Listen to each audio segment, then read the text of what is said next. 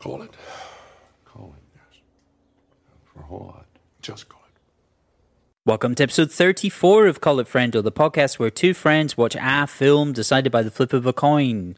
This week, myself, Andy J. Ritchie, and my co host Anna Katernan watched 2010's Biutiful, written and directed by Alejandro Gonzalez Iñárritu. You are going to hear some interesting pronunciations of that name from both of us this week. As always, this podcast contains spoilers for the film right from the start. Check out justwatch.com for streaming and rental options in your region. Please follow Call It Friendo podcast on Instagram, like the Facebook page, leave a review on iTunes or any or all of the above. If you'd like to recommend a film for us to watch, please send us a DM on Instagram. We're going to continue doing the toss, but there is no companion film anymore, so your input is welcome, especially if it stars Vin Diesel. Oh, yeah, uh, slight addendum. Apologies if it sounds like I'm falling asleep in the episode but I had just done a huge amount of heroin, which is why.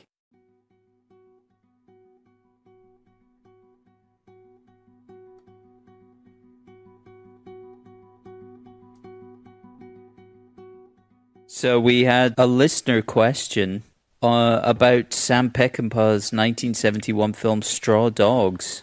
Yeah, watched it this morning with a... my infant daughter. Oh, oh, was it? That's truly and lovely. this wasn't your first time watching it, was it? No, it was not. So the listener question came from Deirdre or Deirdre. How do you Irish people say that? I believe my sister Irish. says Deirdre. So we'll say Deirdre Rogers, who basically just asked about the elements of Straw Dogs where Susan George's character Amy kind of helps the bad guys at certain points, the controversial rape scene and uh, what was going on essentially. Is this misogyny from Sam Peckinpah? Is this that the character of Amy has been in some way traumatized, forced? What's going on? What is what is the film Straw Dogs trying to say? Uh, in a way that well, there's definitely a bit of misogyny in there for sure.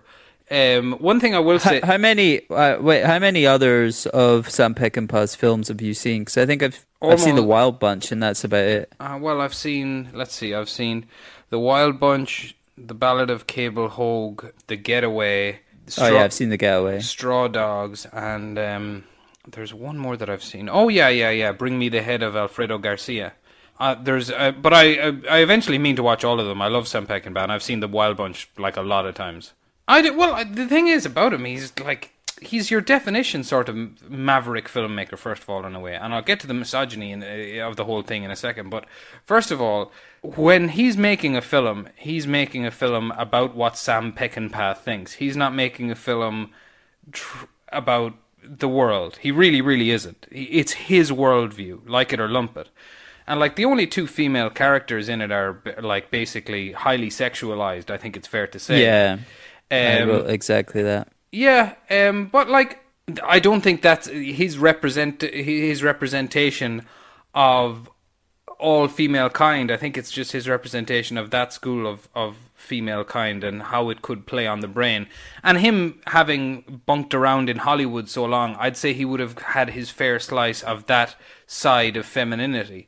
But when it gets down to it, the rape scene and as it, as it happens, what he represents there in a way I don't know. They're like basically what what makes the rape scene controversy is towards the end uh, she seems to start to enjoy it.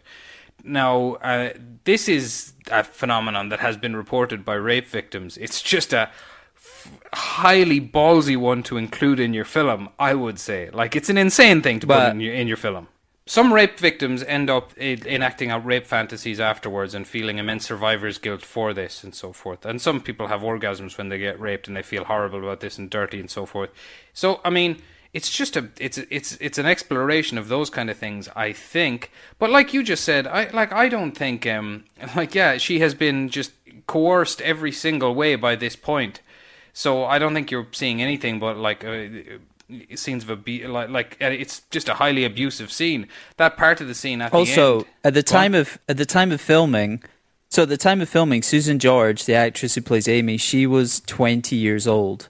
I don't know how old she's meant to be, but like there's a weird scene with her with Dustin Hoffman where he, she's acting in quite a childish way and then he says like uh it'd be, it'd be better if you were 14 12 8 i go crazy for 8 year olds yeah yeah yeah like it's just it, i mean obviously he's kidding but like there is a, a weird element where she's treated, but like uh, treated as a child. She's been away for years, and Mm. previously was in a relationship with the the lead baddie. The Ye- as, as we we could assume that she was very very young at that point. the, I think the film does turn misogynistic in the end, in when she is basically kind of rooting for Charlie in the fight. Right. You know, first of all, like I mean, aside from addressing uh, Deirdre Rogers' question, I would like to say I do think it's a it's a brilliant movie. I really really enjoyed it. Yeah, Again, I really enjoyed watching it. I thought it was just absolutely fantastic. I love it when films can really accurately capture that country pub vibe and they fucking nail it in Straw Dogs. Like just the just like you know that whole danger like well you'd know like I mean there's pubs in Leith like that. You know that whole danger Well, yeah, I mean this is this is what we talked about when we watched um, Wake in Fright. Yeah. That it's, whole it's exactly, and it's from the same year. I mean, it, when I started watching Straw Dogs this time, I got the sense of like, oh yeah, yeah, this is very reminiscent to me of Wake in Fright, and I preferred Wake in Fright for the going through the first part of Straw Dogs again. But when Straw Dogs kicks into gear and the kind of the typical Sam Peckinpah violence starts happening, and people get shot and start going flying through the air. Hmm. That's at that point I was like, it's much it's much harder for me to call which one I prefer. Yeah, it would be difficult to call because yeah, it, it, there's for much of the film they're almost the same film, but then they become two very mm-hmm. different things at the end, and bo- and both very they both take very interesting directions. They're both interesting explorations of masculinity. Because one fascinating thing about the end of this bloodbath, this is the film that uh, like, did you know this film this, it did actually inspire Home Alone? Yeah, yeah, yeah. Yeah, yeah. This, this uh, It- it's a- at the end of it, you can't exactly say Dustin Hoffman has won anything, but like, he, and what's going on at the end there? He's driving off with the paedophile who has murdered a child, Yeah. essentially. Uh, the pe- the pe- the paedophile that he protected. yeah, that like that like. But I I love that as a conceit. Like he's not protecting any damsel or anybody innocent. He's fu- he's protecting the village pedophile. And also, the rape of his wife is never addressed. Like it, that's not that doesn't spark the violence or anything. So, did you read much misogyny in the film? Not really. I would. Well, it's from 1971. Yeah, okay, fair it's enough. just it's of the time period, and also I would say it doesn't particularly paint men as great bastions of That's true. valor. It's uh, the men are all absolute shitebags for different reasons. Do you think Sam Peckinpah coached Dustin Hoffman to run like a little girl in the wider shots? No, surely not. That's I think that's all natural. That's all natural. because he just prances in such an effeminate manner compared to the English guys. It's you know, I just I- I think they captured so perfectly like the the the English guys are being like all kind of like nice and and going like oh yes oh thank you so much sir and then as soon as Hoffman turns around they're like fucking wanker. it's it's the most accurate depiction of of uh, of of British people. yeah, the, like the, the you know what's you know where yeah. The, so in the end, the uh, all, all sorts of spoilers for Straw Dogs, by the way, guys. The end, the daughter Yeah. goes goes missing, but like it automatically as it transforms into a fucking party. Like, there's no way those guys are not enjoying that. They're they're hanging outside the house, sh- slugging back whiskey, shooting in windows. Cy- cycling around on little trikes, Like d- they don't give having a great time. Yeah, they don't give it. Like even the guy, the the girl's daughter, just seems much more concerned with fucking leathering some, the shite out of uh, the paedophile than uh, finding his daughter. Nobody's looking for the daughter. No one gives a fuck about the daughter. Absolutely. Yeah, yeah, yeah. Anyway, I did really enjoy it. Made me want to just yeah watch a bunch more Peckinpah. Um, what else have you been watching? Yeah, I haven't watched anything else. So fire and if what what have you been watching? Well, I'll fire. Uh, yeah, I'll fire along with it. So I watched uh, Sing Street. You know the Irish uh, musical film. Yeah, I like that. Yeah, yeah, it's really good. Very, it's very sweet. It is. I enjoyed yeah. it. And they just absolutely nail Irish all boys schools. I went to one, and it's just it's just there. That's what it is. Just homophobia around every turn, and just all sorts of slaggins, and it's very very good. I I really enjoyed Sing Street, and then just today I watched uh, Back to the Future, which is just a perfect movie. Like Back to the Future was such a commercial seeming idea to the studio that they allowed them to shoot the three movies back to back. Just based. Today, I thought they just Yeah. shot part two and three back to back. No, I'm pretty sure they shot one back to back, uh, one, two, and three back to back. Like because um, what you call it, one has that addendum with them flying off, and we- Oh, it'll be back. Oh, yeah, yeah, we'll be back in part two. yeah, yeah, where where we're going, we don't need roads. But it's like, I mean, this is a film, uh, a children's film, which was a huge hit that features Libyan terrorists, uh, an old man getting shot. The thrust of the narrative is a guy trying to not have sex with his mother. Fantastic. God, where where's the original ideas gone, Hollywood? Give me something like that, huh? Yep, I I feel all of those themes on a, a deeply personal level. And uh, then I am also at the moment at this, in tandem watching three TV shows: Zero Zero Zero on Amazon, the Gabriel Byrne globe-spanning. Oh yeah, yeah, yeah. That one's uh, got a Mogwai soundtrack that I've listened to, but I've never watched the show. it's really good. I really recommend it. Yeah, I, it's um, about drugs, right, in Italy, and Yeah, and, and like there's bits in Senegal and bits in Mexico and bits bits in the middle of the ocean. Anything like yeah, like we've discussed here before, like globe-spanning crime. I'm there with boots on, and uh, also watching For All Mankind on Apple, which is excellent. That is so good. Just uh, and here, like, do you know what the the concept of this show is? no, what are you talking about? For All Mankind is the the whole conceit of the show is uh, the Russians won the space race. They get to the moon first. By the end of the first episode, the United spoiler, the United States have also landed on the moon. But what it does is just that little thing of the Russians being slightly better in the space race. It just makes you interested in the space race, but inserts dramatic tension because you don't quite know what's going to happen. Like in the second episode, Right. the Soviets land a woman on the moon, so then the, the, the United States have to start getting all these female astronauts because Nixon's a lunatic, and it's really, really brilliant. I'm really enjoying that.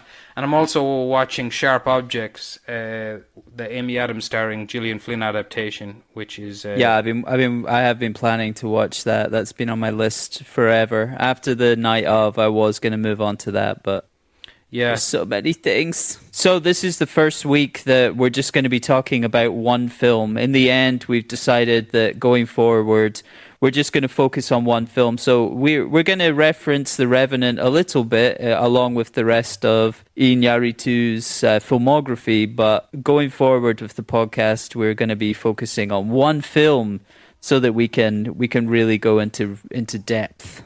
Yeah, uh, basically, I I would imagine the podcast will probably remain around the same length, but with um, just much bigger focus in on different aspects of the making and uh, our glorious opinions. Absolutely. How do you feel about Inuratu? I presume in the last week also, same as myself, you've listened to a bunch of interviews with them. Yeah, he seems like a, a nice, uh, thoughtful man, Mexican man. I think the reason I'd never watched Biutiful was because I think I think critics were starting to get a bit tired of the formula of the of those films of the the three previous films. So, well, okay, let, let's. Uh, I'm going to go into. it. I'll just go straight into into the background because Yeah. that'll lead into what I want to say anyway. So, yeah, so Biutiful is a 2010 psychological drama co-written and directed by Alejandro González Iñárritu. Yeah, so this is Iñárritu's fourth film after the trilogy of Death, which were all written by Guillermo Arriaga.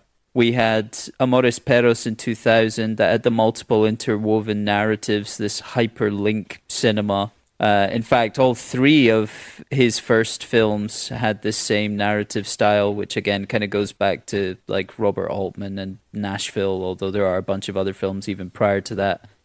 21 Grams again in 2003 that had Oscar nominations for Benicio del Toro and Naomi Watts and, and was a financial success, made 60 million from a 20 million budget. Then you had Babel, Babel, Babel, Babel in 2006. People were clamoring to work with him. Brad Pitt, Cate Blanchett. It was an international co production, hmm. shot in Morocco, Japan, Mexican US border. This time he got Best Picture and Best Director nominations. Gustavo Santaolalla won the Academy Award for Best Original Score.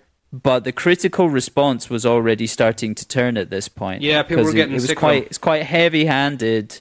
It it made 135 million off of a 25 budget, but it was quite heavy-handed, and it's starting to turn. This is exactly how I felt. I remember I watched uh, Morris Peros when it came out, and 21 Grams, and also Babel, and with each film, I was kind of going like, "Yeah, this is good," but it was just starting to. It was it was getting a bit tired. It, was kind of well trod at that point hmm. when Biutiful came out, I whatever I'd seen about Biutiful at the time, it just kind of put me off. It was his first film without Arriaga as writer because apparently they fell out when Iñárritu banned him from the set of Babel. Yeah, I've heard about that. And so when i watching Biutiful, I could see that this is like a when you see what comes after Biutiful, when you see that what happens moving on into Birdman and uh, The Revenant, Biutiful's kind of like the bridge between the first three films and what comes afterwards because it's an opportunity for him to craft a film of his own. He had co-writers on it. But it was his first sort of something that was kind of truly his. And it didn't have the same it's still a meditation on death it's a, a it's a tone poem a reflection on death it's not using the hyperlink structure anymore it's something more Well, I resembling like a traditional narrative Javier Bardem is basically like the car crash in this film, connecting everybody. I mean, that's true I enjoyed it a lot this time. I, I really enjoyed it a lot. Um, I was going to ask you. I what I wanted to ask you first and foremost was, do you view it differently? And I've asked you this before about other films, but now that you're a father, did that affect things? Because it is like, I mean, the film is dedicated to the director's father, Hector González Gama, who was in his 80s when Biutiful was made and, and died in 2014. I it just wondered if it hadn't quite occurred to affecting. me, but I, th- I, I, I actually think so. Yeah, I would say so. It hadn't occurred to me while I was watching it, but I certainly enjoyed it and engaged with it much more this time than I had before. This is probably the third time I've seen it. Uh, first time I was in the mind of Roger Ebert, who I remember at the time he reviewed it and felt it was all very, very good, but a little aimless. Sort of like, why? Why does this That's even ex- exist? That's ex- that's exactly how I felt. I thought this is nicely shot. I Hmm. like certain elements of it, but it's so unfocused to me. Yeah, so Mark Mark Kermode had a similar opinion. Mark Kermode is very much not on the Iñárritu train. He's got no track. He's got no time for that kind of bollocks. And I don't even think it is a, tr- a traditional narrative, just in the sense that it's chronological. Maybe I think the second time I, wa- I would have watched it, I would have been here in Barcelona, and I, the question I would have had was: so seemingly little happens, but it also manages to a get made and b be so long. Now you just answered how it got made really with his big successes beforehand, and I suppose that answers how it managed to be so long as well. But I also recently heard these questions answered via like a four-way interview with Iñárritu and his his co-writer, a guy called Armando Bo, his cinematographer Roger Prieto, uh, his composer Gustavo Santaolalla. Sorry, San- San- Santolaya. Santa Santa La, uh, Santo Laila Gustavo and uh, Guillermo Yeah, del the Toro G- was there as well. G Money.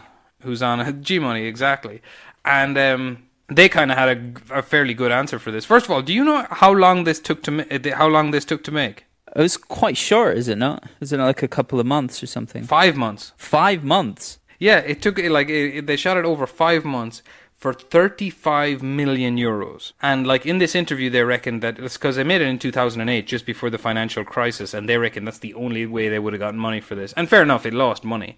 But watching it uh, the, this third time, I actually really fell into it, and like I give a lot of credit to my own concerted effort in the last few years to just stop looking at my phone all the time. These days, I'll generally like leave it in another room if I'm watching anything. Yeah, that's that. Especially something like this. Yeah. I broke this up into into little chunks, which was a bad idea. It's a strange example of a film that seems long and yet also exactly as long as it needs to be. Is that is that fair? Yeah, there's not much I would cut. It's just Like a long film is, what it's it is. Long by its nature. Yeah, yeah, yeah.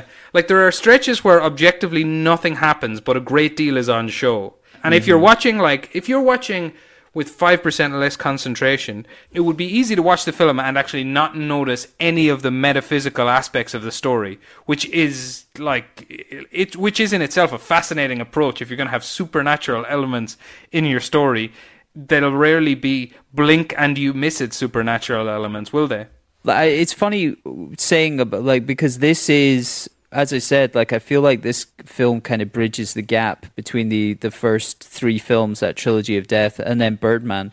Because do you remember how out of left field Birdman felt Yes, definitely. when it came out? Like that was like a massive departure. But Biutiful feels a little different from those first three films, but still carries on a lot of the same themes. I don't think it feels different from the other those three at all. Just in terms of structure, I think it feels like maybe the director's cut of a segment of one of those first three films. Or, as I said before, it's that Uxbal is um, Javier Bardem's character is like the car crash in Amores Perros or the gunshot in Babel. Right. Um, because yeah, like so. Apparently, the character uh, is what came to Iñárritu first when he was living in Barcelona, and the voice started speaking to him. Blah blah blah blah blah. I mean, in Uratu, you you only if you want to laugh along with me, you only have to listen to a couple of interviews with the guy. And having listened to like yeah, like I find this fairly plausible. Having listened to him, I don't think he's making it up. Uh, apparently, as Uxbal was born, uh, Bardem was born into the role and lived it intensely for the length of the shoot, sometimes to his own mental detriment. Again, I'd normally be quick to write remarks like this off as utter bollocks, but this whole film is so intensely rendered uh, and affecting. Fairly gut wrenching to watch. I can't even imagine what it was like to live in it uh, to the extent they must have over over that period of time. Yeah, I mean it's it's you've lived in Barcelona now for what about 5 6 years. I lived there 4 years. Most of the places where they go in the city are places that I've either never been or have only passed through very Yeah. very briefly. I was going to bring this up It's- it's- in, in a little bit. Yeah. Yeah. Um, yeah, so it is. The film is set in Barcelona, but not really. Is the is the answer? Yeah. Um, I wanted to Just- talk about that. Yeah, we might as well talk about it before we get into the story. Just we'll get these things out of the way. Go on. This film got two Academy Award nominations. Best Actor nomination for Javier Bardem, which was the first time that a performance entirely in Spanish had been nominated for an Oscar. Apparently, although that's not true because he does he speaks some Catalan in there, and uh, it was nominated for Best Foreign Language Film representing Mexico. But like I said, yeah. So we like yeah. You lived in Barcelona for age. How long did you live here in total? Four years. Uh, wow. Okay, so I've overtaken you at this point. Yeah, you win. Congrats. Nice, yeah. So, but not many people have seen this Barcelona. I live on the north side of the city, and I like to go on wa- long walks. So I have actually ended up in some of these areas. Yeah, I'm sure you have. accidentally. Suffice to say, Inurado seems to have gravitated toward setting his film in the areas of the Catalan capital that could easiest pass for Mexico City. Even the odd glimpse of La, La Ramblas or Sagrada Familia, uh, Sagrada Familia are done so dully uh, so as not to attach any of the goodwill people have for the city to the story. Uh, do you think he used the location purposefully just to mess with people? I don't know. Have you have you heard anything of the origin of why he chose Barcelona? Just that he was living here when he thought of the story? It doesn't feel particularly tied to the city of Barcelona. It feels like it could take place anywhere. It could just as easily be Mexico, I mean, I like as if you said. if it was just a move to mess with people, like I like it because it spoke to me like a little in that people from home saying to me, "Oh, it must be great living out there," and me going, "Well, I still have to like pay taxes and work five days a week," you know. As I've said, it's the story of uh, Uxbal, played by Javier Bardem, a clairvoyant who sources labor and goods uh, to sell for illegal immigrants into Barcelona. His character wanders through a number of other stories connected only by Uxbal, who basically acts, as I said before, like the crash in Amores Perros or the gunshot in Babel. Bardem is mighty in this, and uh, it's to take nothing from the film or his supporting cast to say that the film just doesn't work without him. Like he is, he's like Atlas carrying the world in this film, basically, and you can see it in his big sad face. So the whole, actually, the whole performance made me think of Daniel Day Lewis's statement regarding retiring from acting, that it was just just too much, just to be going through this intense level of performance. Uxbal lives uh, in a reality that uh, I don't know makes Mike Leigh's world look like a children's show. uh, basically out in Santa Coloma and San Adria de Besos. It's the, the rough part of the town. He lives with his two children, Anna and Mateo, who he ha- actually let me get through all of these all of these characters, their situations, and let's try and wonder why they called the film beautiful. Uxbal lives hmm. with his two children, Anna and Mateo, who he had with Marambra a bipolar prostitute from whom he is estranged. He is an orphan whose only remaining relative is his brother Tito, a scumbag property developer who sometimes solicits Marambra's services. Amongst the immigrants he finds work for are Aquibe, his wife Ige, and their son Samuel. He also deals semi regularly with Hai, the manager of a sweatshop where the knock off goods sold by Equibe are manufactured, and his ambitious gay lover Li Wei, who I have rechristened Gay D. Macbeth. Peter Bradshaw in his Guardian review called them a couple of gay Chinese gangmasters. which which I really enjoy as a As a little turn of phrase, yeah, it's nice. yeah a couple a, that's what he said a couple of gay Chinese gangmasters that's not very Peter Bradshaw no, no, it isn't. that's what he that's what he said 10 years ago Iñárritu originally wanted to open the film with a poem from Mexican poet Jaime Sabines called Del Mito. I was going to read it to you in Spanish and then you can translate it. Yeah, because according to the director, this poem says everything that he wants to say about the film. So here we go. And it goes Mi madre me contó que yo lloré en su vientre. My mother told me that I cried in her womb. A ella le dijeron tendrá suerte. They said to her, He'll be lucky. Alguien me habló todos los días de mi vida. Someone spoke to me all the days of my life. Yo soy Donica y soy gay. I am Thonica, and I'm gay. I, I may have sneaked to that one in. I don't think that's in the original verse. This poem really speaks to me.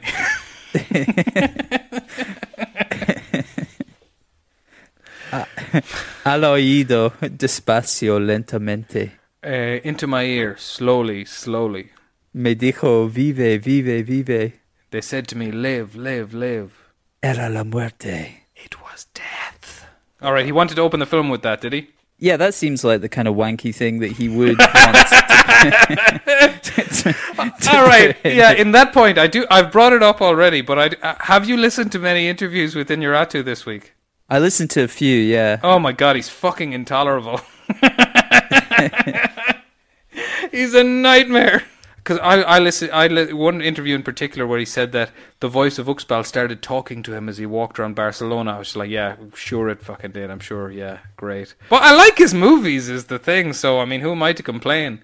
I just like, I, Absolutely. I, I, I don't know. He fits the profile of what people imagine a pretentious European filmmaker to be. It's him.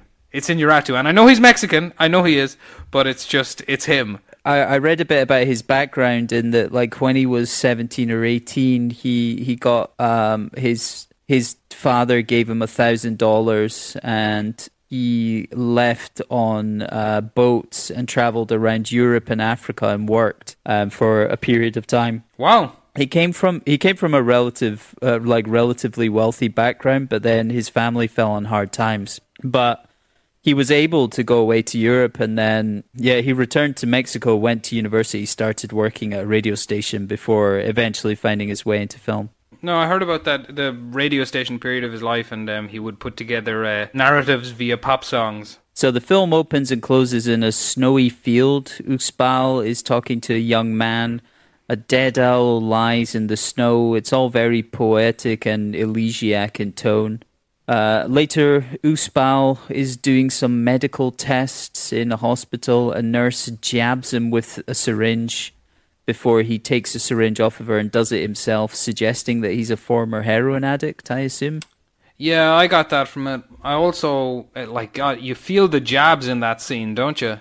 There's there are so many times in this film I had to look away because I was like either squeamish or f- like physically disgusted at what I was seeing. A lot of blood pissing. There there's blood. Yeah, the, exactly. He he he pisses blood uh, multiple times in the film. There's a part later on where they're talking about like bogies or something. I think it was that it made it made me physically ill. Also, when the son tries to stuff all the food in his mouth, just everything about like bodily functions in this film made me kind of go Ugh. and and yeah trying to the the the nurse trying to find a vein and fucking up and just jabbing him and him getting he getting so angry Yeah, yeah, it yeah. made me really really uncomfortable in the next scene Uxbal goes to a funeral there are three young children dead lying in caskets he communicates with one of the souls of these dead boys to bring closure. The children died in an accident. The child that he communicates with has stolen a watch from his, his parents. However, his mother doesn't believe what Uxbal tells them. So everything is presented to the viewer as real. We have this character Uxbal. He has a he has a sixth sense. There are various points throughout the film where he, he talks to the dead in a in a kind of Haley Joel Osment manner. And But it- uh, it's yeah, not every- front and everything, center. Everything is no, it, it- and that kind of I would have rather have seen that film. Huh, really? Because for me, Yeah, like possibly. Well, yeah, yeah, no, no, I, w- I would like to see that film. I don't know what I say rather because, like, first of all, one thing that I quite liked about this is like his clairvoyance is introduced. Um, like it, it doesn't matter what we believe. This neo-realist film is telling us it's true, so it's true, and like it's like one of the most interesting things is that the vision of his father that bookends the film. We find out it's his father, but we don't know we don't know at the time. But um, early on, then yeah, he goes to this funeral, and there's this blink and you miss it moment where we just see one of the corpses sitting by his own coffin. Anyway, So next we have the introduction of one other plot point, which is that Uxbal and his his brother Tito are selling their father's niche in the cemetery, basically the the space where their their father's corpse is uh, is being stored. Their father left Spain as a young man before Uxbal was born to escape death under Franco's dictatorship, but died two weeks later of pneumonia. In a twist that could have been written by Alanis Morissette herself. At the same time, Uxbal is working with the African street vendors who run into problems with the police. There are Chinese factory owners who he's also working with who have slave workers and are producing subpar goods for the Africans to sell. And Uxbal is trying to navigate problems and work with these two different groups. It's which is I, I think that the part of the problem of, of the film, possibly of why it was it wasn't very well received overall uh, by critics. Which I think part of the problem could be that Uxbal is kind of a scumbag. yeah, It's it's it's a strange situation because he's he seems like at times like he's like he he is the stereotypical hero and good guy, but at the same time he's also like a lot of the work that he's doing is essentially taking advantage of refugees. he's got his fingers in some fucking mud pies. That's for sure. Yeah, yeah, yeah. uh, like he is, he is essentially like a, a criminal Right. but at the same time i mean there's you know there's compassion in his dealings He's not trying to be a complete piece of shit at all. No it seems like he's trying to survive essentially Next comes the the cancer diagnosis, the big C. He's terminal. He's got months to live at best, assuming that he has some chemotherapy. His wife Marambra comes back to look after the kids. She's extremely damaged. She's been in a mental institution in the past, and their relationship is extremely rocky. she plays a mean The bipolar Af- yeah, yeah, yeah. She's but she hasn't been in very much. She's No, an, hardly an, an. Argentinian, an Argentinian actress. Her name's uh, Maricel Alvarez. But uh, even like after this, she was. It's not like she went on and, and did things, but but I- she's she's was very good int- in this yeah, there was uh, certainly in the scene where she's uh, dancing to very extremely loud music and standing on uh, Tito's back with her top off. I thought that was some excellent acting. Fantastic. one thing one part that i thought was like just brilliantly played between her and javier bardem is when he arrives home and she's there doing the cooking or whatever and like you don't even need to hear the word bipolar it's just like it's Yeah, the, the cinematic grammar of like oh no she's doing this and i know this is going to go wrong again fucking any minute and like it's interesting as well because whereas uxbal is strong in certain ways he has no strength around her Right, yeah, no, absolutely. But then he also has two children and is dying of cancer, so it's fair that he does kind of warm to her over this period as well. Just to do like, well, he loves her. That's the thing. He says he loves her. I always, I, I, I feel like Spanish cinema, and I could probably, I could probably label a few different countries with this, but like, I feel like they put forward that concept of someone is definitely bipolar, but it's more sold as like I'm passionate, I'm a Latin lover.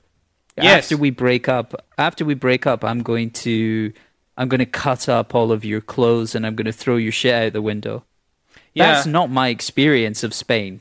I, Uh, do, I don't like that. In, in the same way that certain tropes are fed into Hollywood, I feel like that's a trope that's put out in. and it's a bl- like, it's a load of- of bollocks. Yeah, it's absolute nonsense. Yeah, It's yeah, like yeah. That I'm fully with you there. does not happen. It does not happen, and that shouldn't shouldn't be encouraged.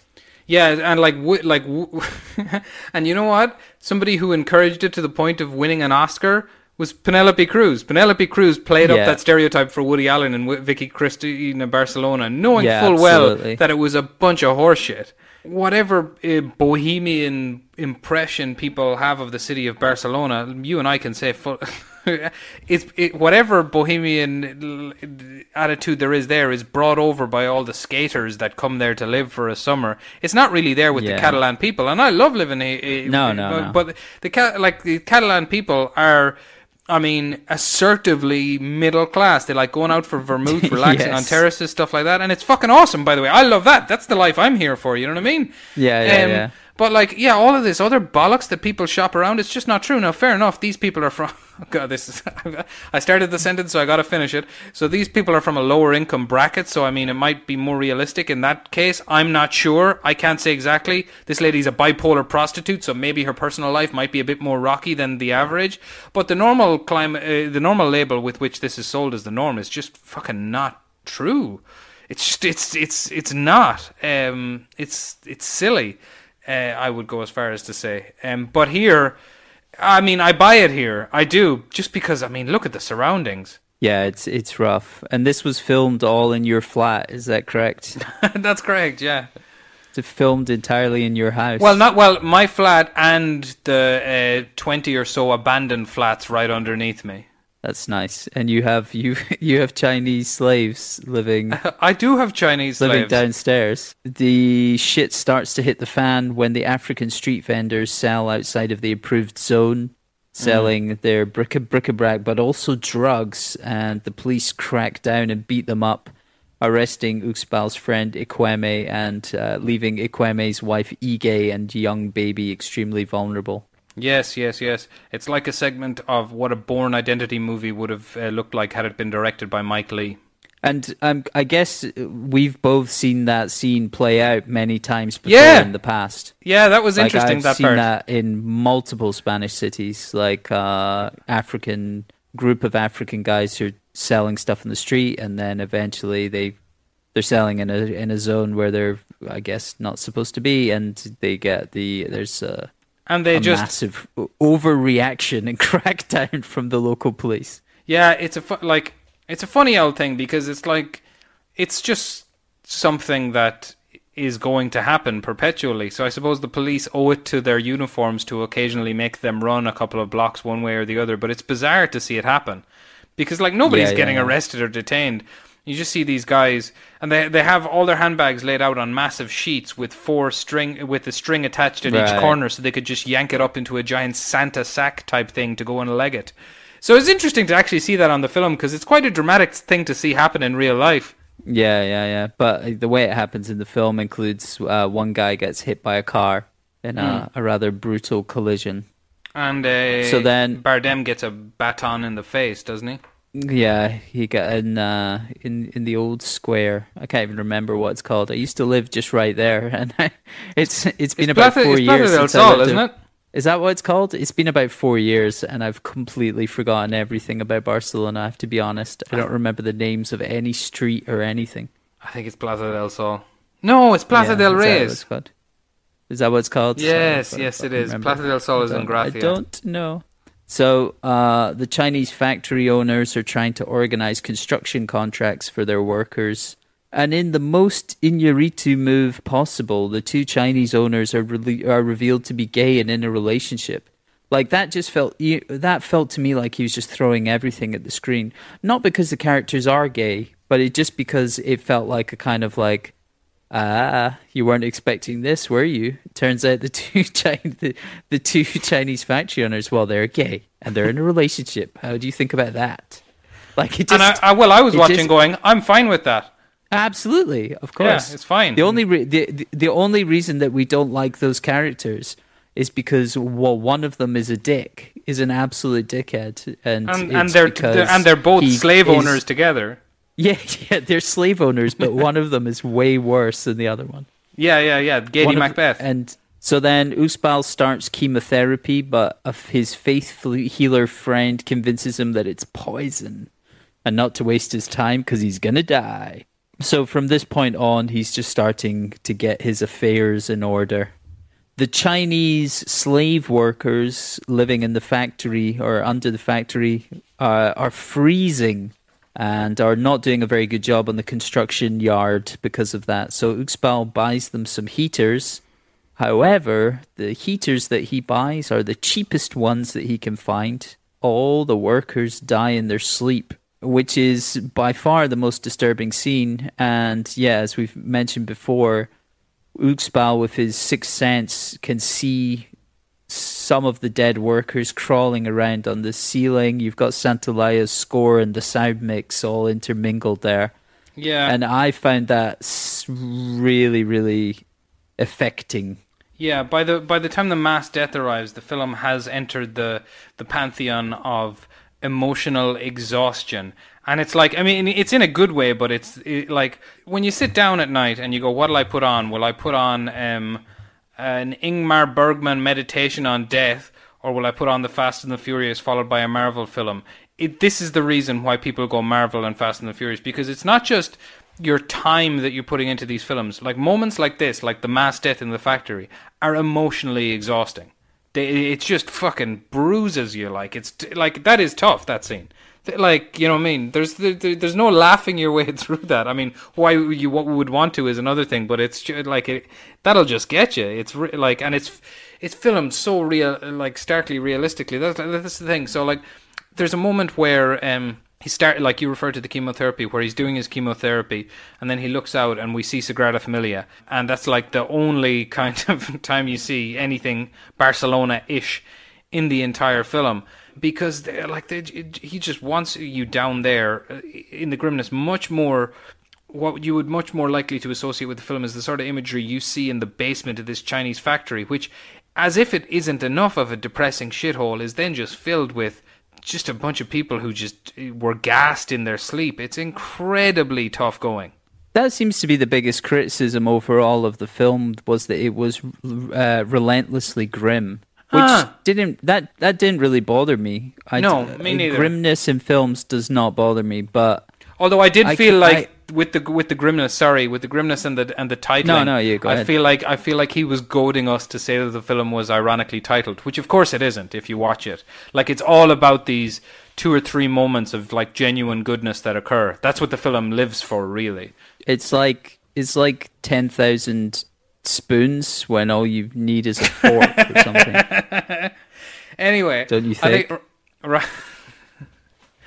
We're both relatively clean livers uh, now, yeah. Livers, livers, yeah. Yeah, Uh, I, I, have a clean liver, and I am a clean liver. Yeah, yeah. That's Um, clever. You you more so than me. You don't even eat meat or anything like that. But I will say, after those Chinese deaths, and uh, uh, if ever a man needed strippers, coke, and whiskey, I think it was Uxbal in that moment. No. Yeah, but just before that, they dump the bodies of the workers Oh! at sea, but they they wash up on the beach, leading to arrests and the murder or suicide of the uh, the the evil factory owner, Can you use my name, Gady please? Macbeth. Gady Macbeth. Yes, thank you very Gady much. Macbeth. Yeah, yeah, yeah. Was- oh, she was get, he- was- was- he gets murdered. Was that suicide No, or was no. that murder? He was I- murdered by well, the you other. ju- just by the way you see his lover walking away from the hotel or Right, flat, suggests whatever it is. Yeah, yeah, yeah. I would say He he's done him murdered. in. Uh, Marambra also has a meltdown. Her son Mateo calls her a whore. She falls into a terrible depression and ends up being cared for in a mental institution. Uxbal decides to to hook up with his his brother Tito at uh, a club that certainly I never saw anywhere like that when I was in Barcelona. Where were the, there was a few things. There was a scene early on in the film where there's two Asian guys doing some kind of like karaoke rap in a in a in like a kind of Asian restaurant, Yeah, and I yeah. was like, "Where's this? Mm. I don't remember this in Barcelona." I, I don't tend towards strip clubs anyway. Honestly, I don't care who's listening to this. This is actually true. I'm just not that, that person. So I would have never been in there anyway. But um, just like sure. whenever I pass that uh, historic place, uh, the I think it's called Club Baghdad. That's pretty much what I always picture it looks like on the inside. So maybe that's where they are. But I, Oh yeah, sure. I remember that place. I've never been inside. It's probably what it is actually. I, I but um. I like I just thought um, I don't know when he did when he went. I was practically cheering him on. I was just like, "Yes, have a whiskey and coke. Sit with a nice lady who's pretending she likes you for money. Have some yeah, cocaine." He's, ch- he's chatting to this. Is she just like a young stripper slash prostitute? She's trying to have a nice old time, and he just says to her, "I'm dying. I have cancer." And she's like, uh, And sh- she's like, "Oh, cool. That's great. Yeah, I hear that's it's it's really big right now. awesome." And she's just looking at, she's paying no attention to him. if you ever really want to just um, really sell one of your characters as just a giant tit who we're supposed to dislike, give them a scene in a strip club, and that's all you need, really. And that's that's what the, that's the function of the scene with regards to Tito, I suppose. Oh yeah, in that scene as well, Tito is there going, uh, "Well, you're lucky I squared things out with Mendoza because you know those guys didn't show up for work today." We're Yeah, just, they're, they're all dead. They didn't have no idea. It's brutal. So then uh, Ige moves in to take care of an ailing Uxbal and his kids, and Uxbal gives her all of his cash so that she'll stay in Spain and look after the, the kids a bit longer. In And the that- final scene, That's the the beauty, and then this is funny. Like I think that's like the the film's like beautiful moment. The one of them anyway. The, the Mm. most beautiful moments is when he gives her the money. and He just knows that she'll stay, and then you're like I was there watching it, going, ah, oh yeah, yeah, that's that's quite nice. And it's just immediately cuts to a toilet bowl full of bloody piss. It's like yeah, I mean, I, I don't, I don't like that. I don't like the old blood piss. I have to say. So in the final scenes, Uxbal is falling apart. He sees himself as a ghost-like apparition. Again, this is this horror film that I want to watch, and uh, he gives his father's ring to his daughter and explains its provenance. It's, it's very similar scene to the, what we see at the start. It's basically a kind of bookends the film, and then after that, he dies right next to his daughter. And we return to the scene from the opening of the film where he converses with his father, and then they walk off screen together to the other side in a kind of like, "Hey, what's over? What's over here? What's going on on this side?" Like Cletus the Slack jawed yokel, and they go, "Hey, what's over here on this side?" And then they go, "Oh, it's heaven." a cre- it's a credit to the grand Latin American um, magical realism tradition. That uh, closing scene. It's exactly what that's going for. I feel. I have you ever seen the film the the Florida Project? No, I, I, I would like to watch that. It's feel like it's very it. it's very good.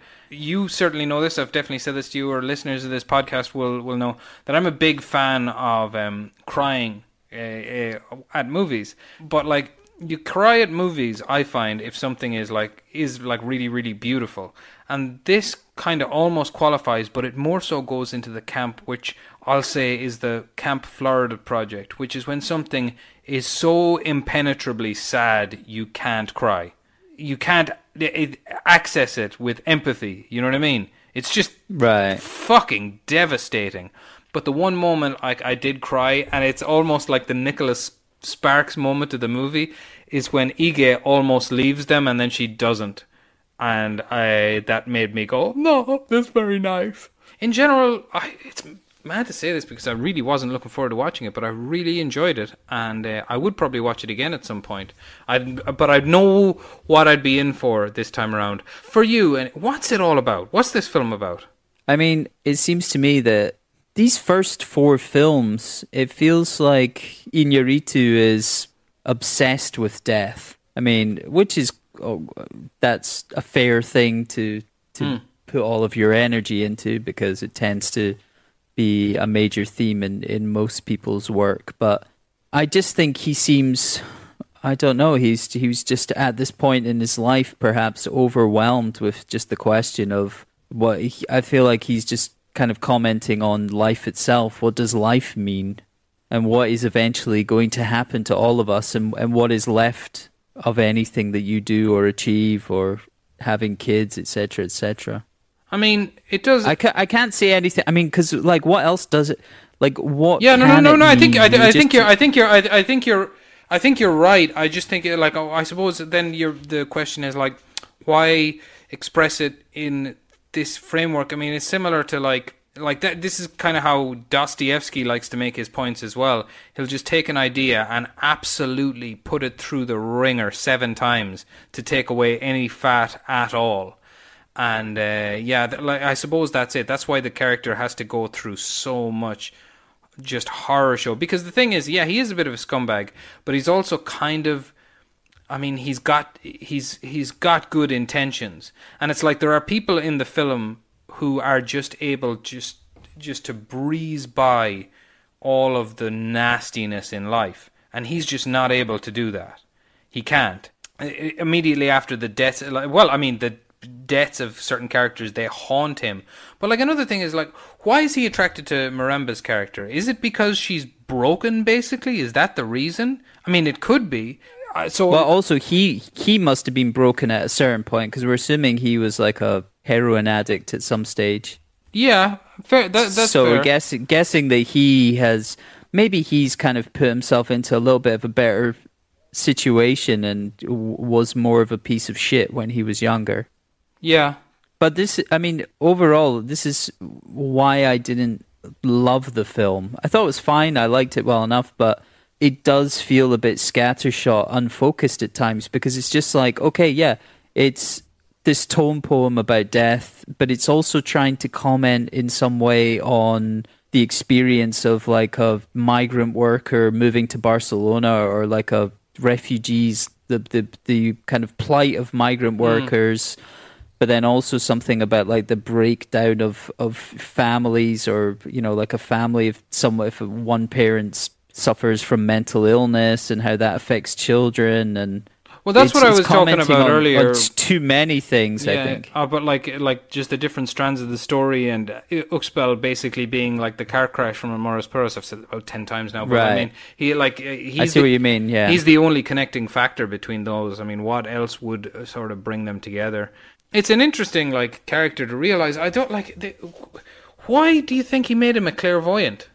that's a good question uh, i don't know maybe because he thought that would be interesting i'm sure uh, i didn't find anything of that in any of the interviews that i watched No, me neither. I couldn't find mention of it. I get the sense that he just takes things in general and kind of whacks them together. Plus, this was the first thing that he'd written, so it could be that he had some experience, life experience with that, or he thought it would be awesome. I think, uh, but he shot all of those scenes so well that it was an avenue that I would have liked to have seen developed. I can imagine like five months and like a lot of six day weeks and so and st- stuff as well. I heard from Javier Bardem. I said like he texted me. No, I listened to an interview with him, but um, like I, would imagine they shot this to death to get the feeling that they have in the film of how good it is. Also, the editing process on this film lasted for I think it was around 13 months. Good God! It was a, a yeah, it was a massive, massive period of time. So obviously he was sitting there looking at it, just trying to trying to craft it into into what it finally became. Would you recommend it to anybody? Yeah, I think it's. I mean, I think it's. Yeah, fourteen months. That's how, that's how long he spent editing it. Um, yeah, I mean, I still think it's. It has a lot of kind of the beautiful imagery that you would expect from a master filmmaker, and it's you know it's got good good performances. I mean, Javier Bardem, like we said, he was Oscar nominated for this. Do you know what Javier Um, Bardem was most recently shooting before it got cut off by the pandemic, and now they're not going to finish it?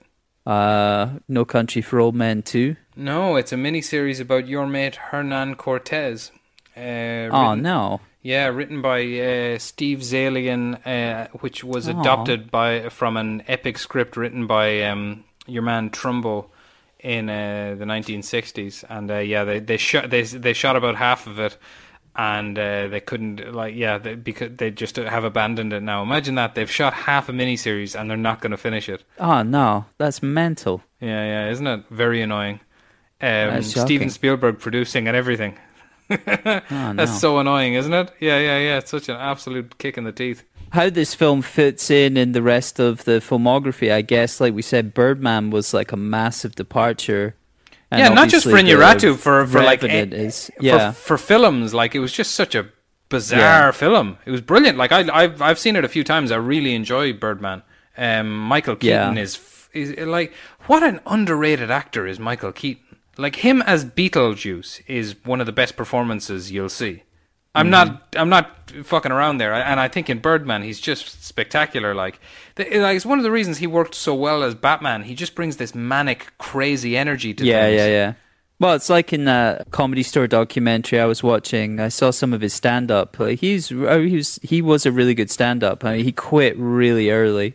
Well, because he got Uh, cast as Batman. back back in the night. Yeah. Well, he quit in the 1970s. Oh wow, okay. Yeah, yeah, yeah. He got stuff early. He got stuff. He got started getting film and TV roles very early, and was like, okay, done with the whole comedy thing. But he's, you know, he's a natural performer. He's quality. He was very good on Norm Macdonald's talk show on Netflix. All right, what are you bringing to the table this week then? I So. I had my. Okay, good, fantastic. Because I'm currently lying on a bed. So the film that I'm going to be recommending, the film I'm submitting to the toss this week, this was actually recommended to me by Dominic Holmes. Ah, from Barcelona. yeah. so he ga- yeah, he gave me this. Uh, that's that's the one. He gave me this recommendation ages ago, um, and I finally it's finally made its way to the top of the list, and that is 2018's Capernaum. Uh, yes. Capernaum. This is uh, this is the film. What is set in the West Bank? Is it? I I think it's a Lebanese drama. I don't know if it is it set in Lebanon or is it. I don't know about a kid who wants to uh, divorce his parents. Is it? Uh, it looks like it's going to be harrowing, but uh, it should be very good. Well, harrowing if you win. Um, although what I've got for you, I mean, is you know, it's a notorious film. The one that I want to watch this uh, week. It's uh, one that I attempted to stay up late and watch uh, when I was a kid on TV because I heard there Oh was my loads God, of you were a sex in it. Uh, I was 19 already like 15 when this came out. Uh, I would have been I would have been nine when this came out. Fuck, you're that much older than me. That's mad. Anyway, yeah, 1996 is David Cronen, David Cronenberg's adaptation of what's his name, J.G. Ballard's novel Crash, about Yeah. people who like to have sex in car crashes. Have you seen this? I have indeed seen this. I've seen it a couple of times, probably. I got a coin right yeah, here. so it, right, I'm, what are my choices? 50 or a man's big fat head with glasses. Oh, come on. A man's big fat head with glasses. All right, he actually he's about as um, necklace as George Lucas on this coin. It's not a flattering coin picture. I would be annoyed were I him. Okay, here we go. And it is the winner is fifty. Head. Oh, shit. Watching Crash. Goodbye, Capernaum. It's Crash. 1996 is Crash, not to be confused with 2004's Crash. All right, if we're going to watch a, la- a film laden with uh, controversies next week. Well, I'm just happy I'm going to watch one film, and then I'm just going to spend the rest of my time watching television. All right, I guess that's goodbye the from, end. Bo- from both of us. The, yeah, the end. The, the end. The end. Question mark. The end. You're beautiful. You're beautiful. You're beautiful. It's true.